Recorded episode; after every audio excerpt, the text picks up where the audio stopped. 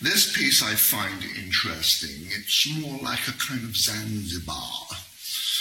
Egyptian runaway shoeshine boy with a fine shine of couture.